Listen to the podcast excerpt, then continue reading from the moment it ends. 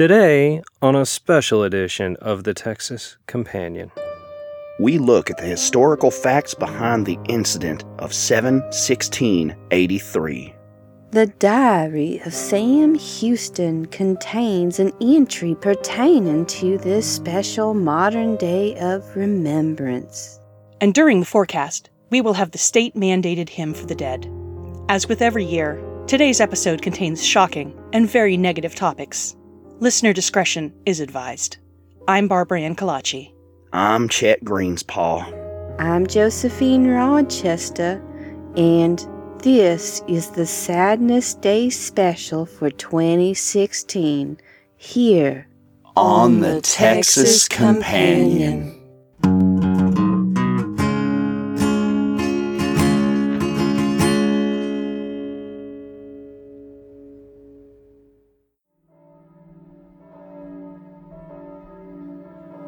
Howdy, listeners. It's noon here at the recording studios, and as you can hear, churches are ringing the call to their annual Mass for Sadness Day. It is a day to honor the dead, both the innocent bystanders and those who perished fighting the dark sorcerers of the incident. Some of you listening from outside of Texas may not know about the holiday today, similar to Juneteenth or Cinco de Mayo. Enough time has passed that many national news agencies no longer mention it. There are fully grown voting adults alive today who were not even born when that terrible event occurred. That makes me feel old, Josephine. Old and tired. Yes, Chet. You are old and tired. And kind of ugly. But for our listeners who are either young or not from Texas or both, let's give you the facts on what it was like July 16th, 1983.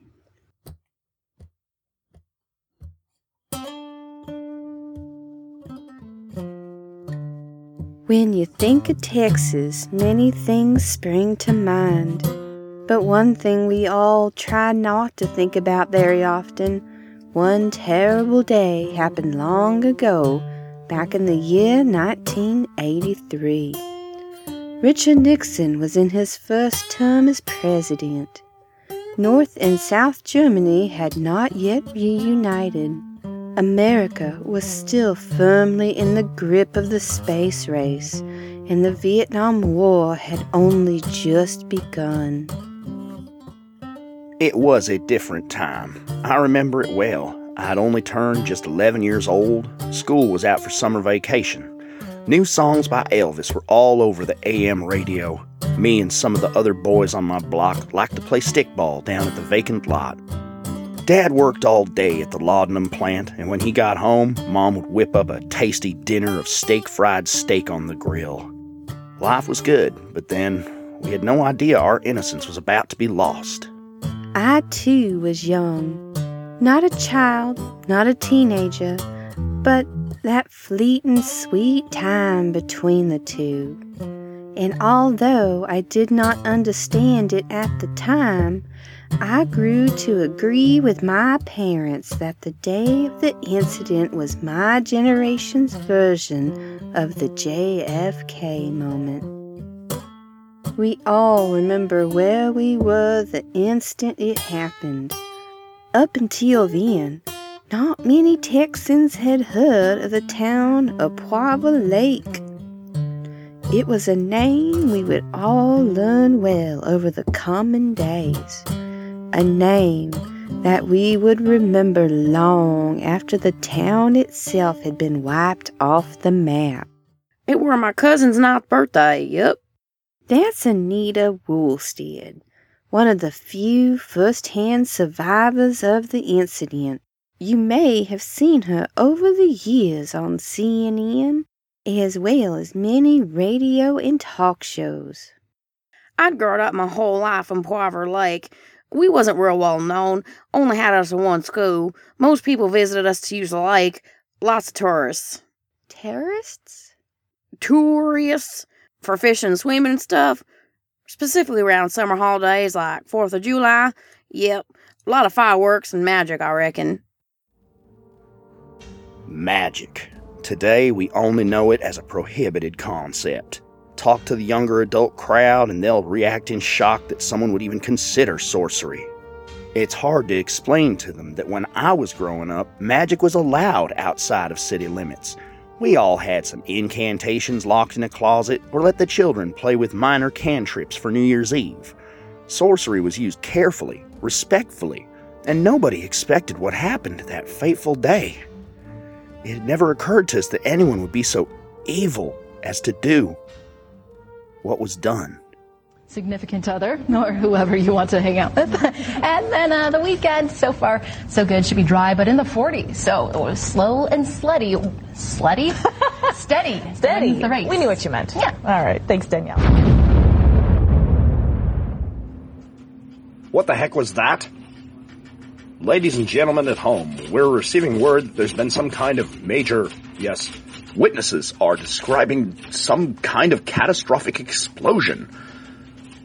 Our traffic helicopter with Brian Shinger, Eye in the Sky Channel 5 traffic, is en route to see what has happened.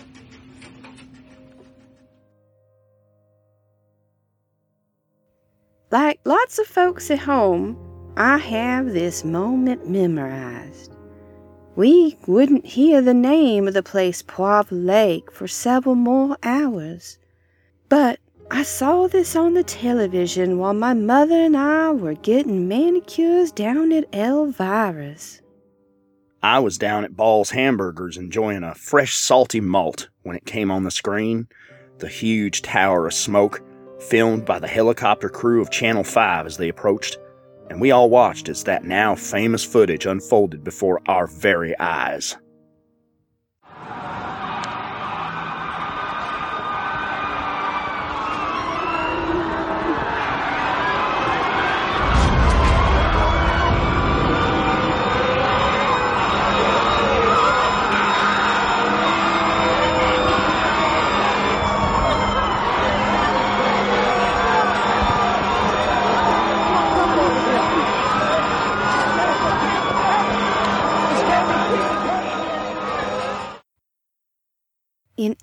For Anita Woolstead, whose family fled from the outskirts of Poivre Lake, I I think about it still most every day. As soon as Daddy saw the men in black robes with their glowing hands, he grabbed me and Mama, chucked us in the truck, and hit the gas without even pausing to say goodbye to nobody. I don't think I ever done drove that fast forward nor since. your family survived, but at a cost, yes. Yeah, Daddy weren't quick enough. We only got a little of the effect some, so it could have been worse, but yeah, we got affected just the same. You can see my arm here, and my leg is like that too. Oh, my stars and. C- c- can I touch that? Does it? It does, so no. I have to feed those things live mice every three days. If not, well, it spreads. Gonna have to feed them the rest of my life, the docs say. And your parents? Daddy came down with something kind of like this, except the other way around. Pretty soon we had to we had to keep him in the, the tub and and pour gravy on him all day. It, it killed him three years later. Would you like a moment, Miss Woolstead? Please. Anita and her family were luckier than most. By the end of the day, only 12 citizens of the town had made it to safety before everything else lay in ruins. More than 900 residents disappeared. So did the lake. By the time the flames, sorcery, and lightning had subsided to the point that rescuers could enter the place that had once been Poivre Lake, all that remained were bones, rubble, and the occasional minor demon. The world turned its eyes to the disaster. Aid shipments began to arrive immediately, and many from all over the world proudly purchased and wore shirts that commemorated Poivre Lake. One week after the incident, MTV hosted an aid benefit concert starring such huge celebrities as Michael Jackson, Aretha Franklin, Bon Jovi, Stryper, and Slayer. As the story of what had occurred was pieced together through forensic evidence and carefully monitored clairvoyance spells, the nation mourned with us. Laws were passed quickly, forbidding any and all sorcery within the state of Texas. Bounties were placed on all thaumaturgists, sorcerers, wizards, and oracles. The Texas KATS system was designed and implemented at breakneck speed. And not a moment too soon. Less than two months after the incident at Poivre Lake, a group of renegade sorcerers attempted a similar attack, this time in downtown Austin. As many will remember, they did not get far in their malevolent plan. The KATS system made sure of that. The Black Enclave of Vordoche, another rogue sorcery group that was emboldened by the incident, did not manage to perform even one spell in Austin before they were surrounded and annihilated. Several other attempts by groups of enchanters were equally unsuccessful. The KATS system was here to stay. By January of 1984, Texas had become the first state of the Union to fully prohibit all forms of sorcery. Violators were prosecuted immediately and without mercy. Many first time offenders convicted of thaumaturgy were sentenced to capital punishment. The most lenient sentence handed down in the next 10 years was banishment, in which the offender was stripped naked and forced to run without shoes, food, or water to the nearest Texas border. There, they were informed that they were not permitted to ever enter our state again. Thanks to the lovely efforts of former Governor Ricardo Estevez Montalban Sanchez and the Texas State Troopers, sorcery related deaths have dropped to virtually non existent. But only as long as we remain vigilant. Thank you, Chet and Josephine. And now we continue our look at the recently discovered Lost Diary of Sam Houston. For any of our newer listeners who didn't hear the first installment, San Antonio construction teams unearthed a hidden cellar during the demolition of the Alamo back in 2006. Within, they found a leather bound book that was later verified as having been penned by Sam Houston. After studying these pages for a decade, the University of Texas in Benbrook has given scans of these page- pages to the Texas Companion so that we may read them over the air. This second installment is topical as it pertains to Houston's first meeting with an interesting group of folks before Texas became a state. Let's hear it. June 7th, 1816. I have found pause by a campfire this evening, so I shall take this moment to relate all that has happened in the whirlwind of the last two days. I was riding for home, back on the ranch of my deceased father, with Davy Crockett. Davy has been by my side often, a true pack brother to me as I have slowly rejoined the world of men over the last few years. Pants are still troublesome, as are shoes and bathing, but I keep my face shaven now and wear a hat as a proper white man should. Davy and I were sitting outside of Fort Dillings, just north of the hills of Dallas, when we came upon a most peculiar wagon train. They spoke very strangely to my wolf ears.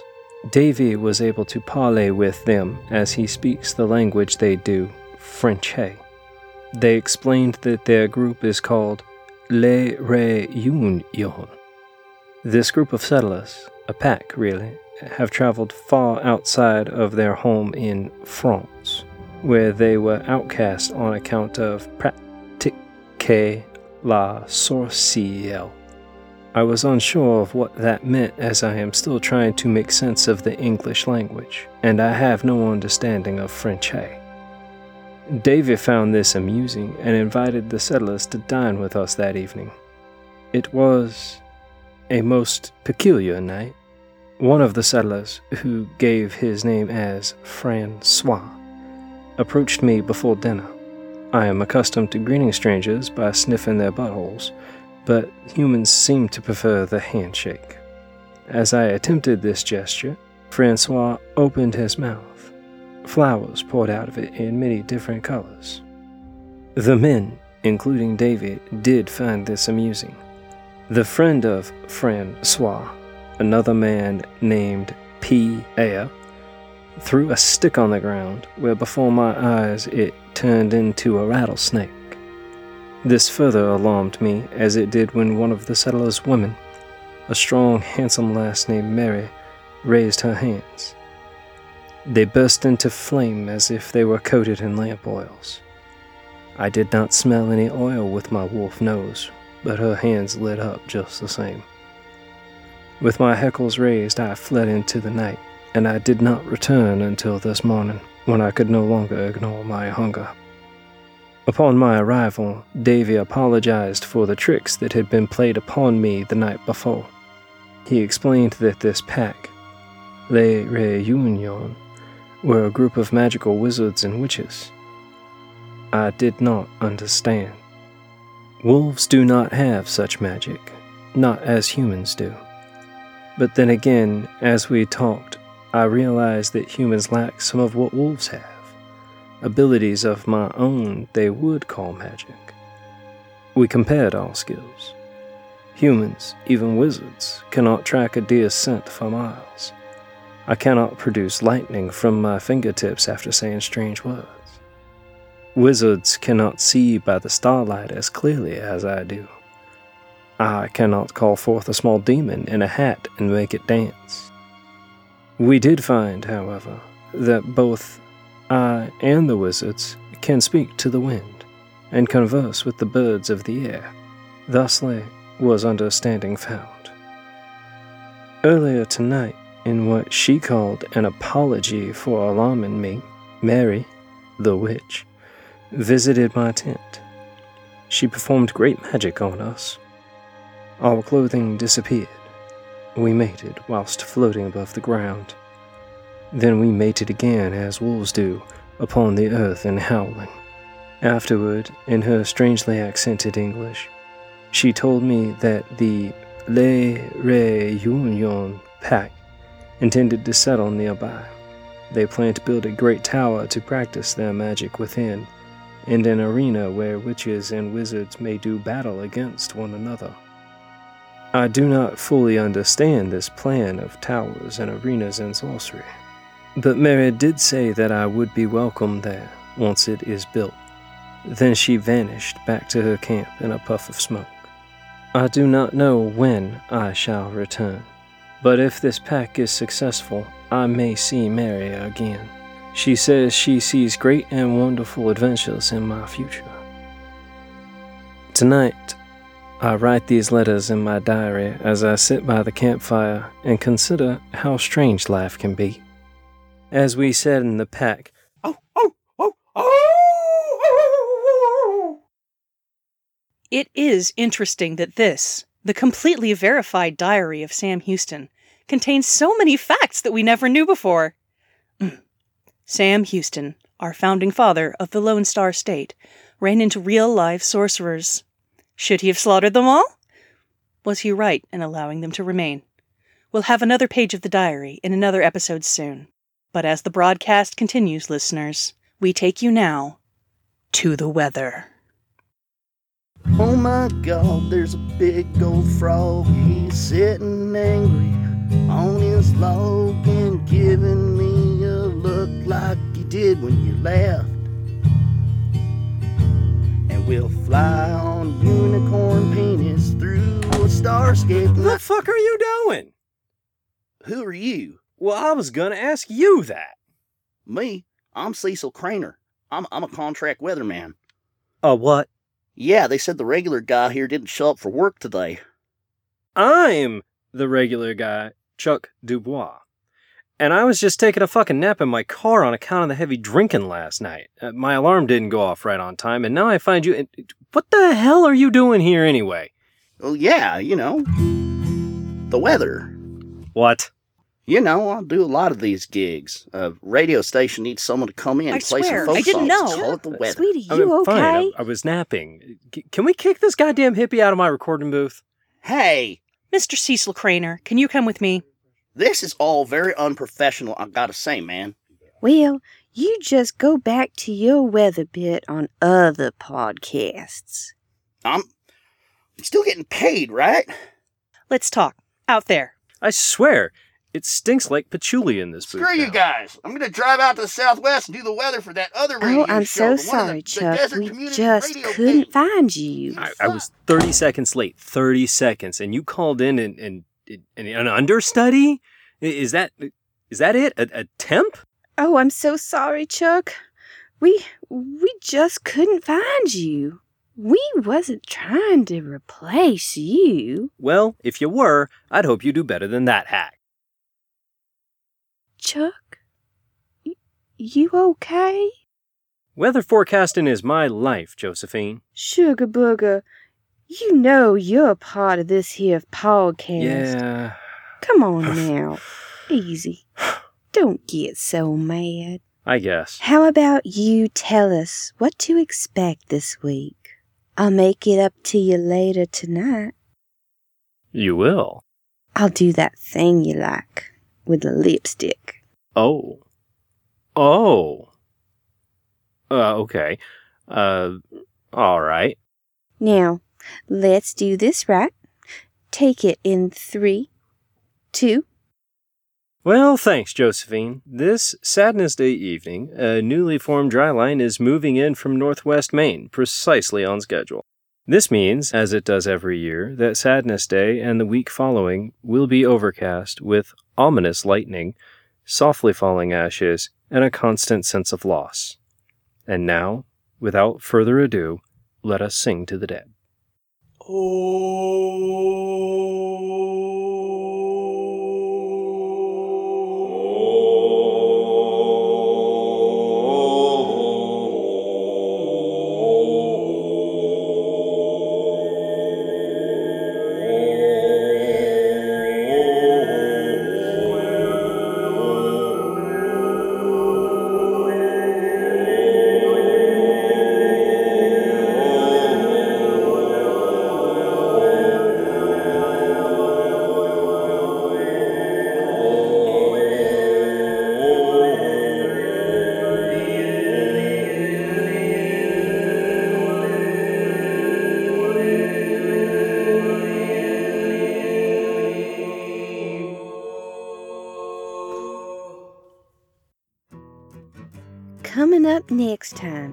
Texas Companion. Foam insulation. You might think it can do almost anything. But is it delicious? No, it is not. Soccer is gaining popularity throughout the state. Nobody's entirely sure why. Could this be the next epidemic? And we'll take a long, hard look at Hugh Jackman, one of the most famous native Texans in modern entertainment. I'm Josephine Rochester. I'm Barbara Ann Kalachi. And I'm Chet Greenspaw wishing you a wonderful, wonderful Texas day.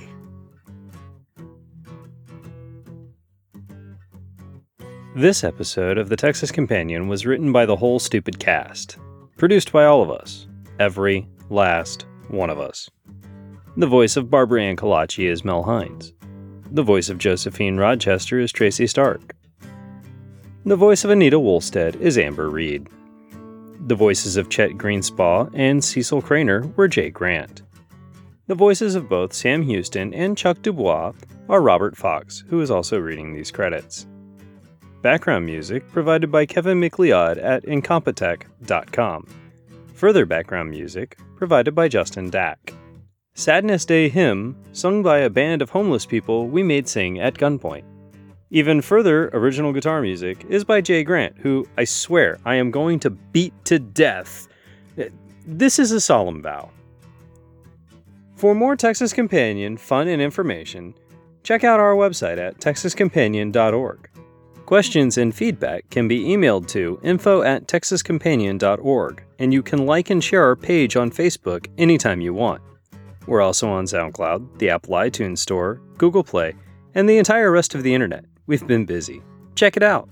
and have a wonderful Texas day.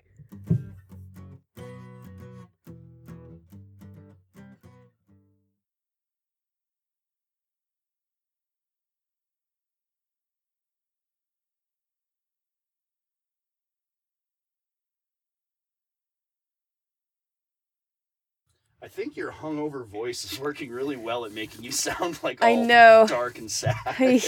Yeah. God damn it. Method acting. A true professional. I am. I.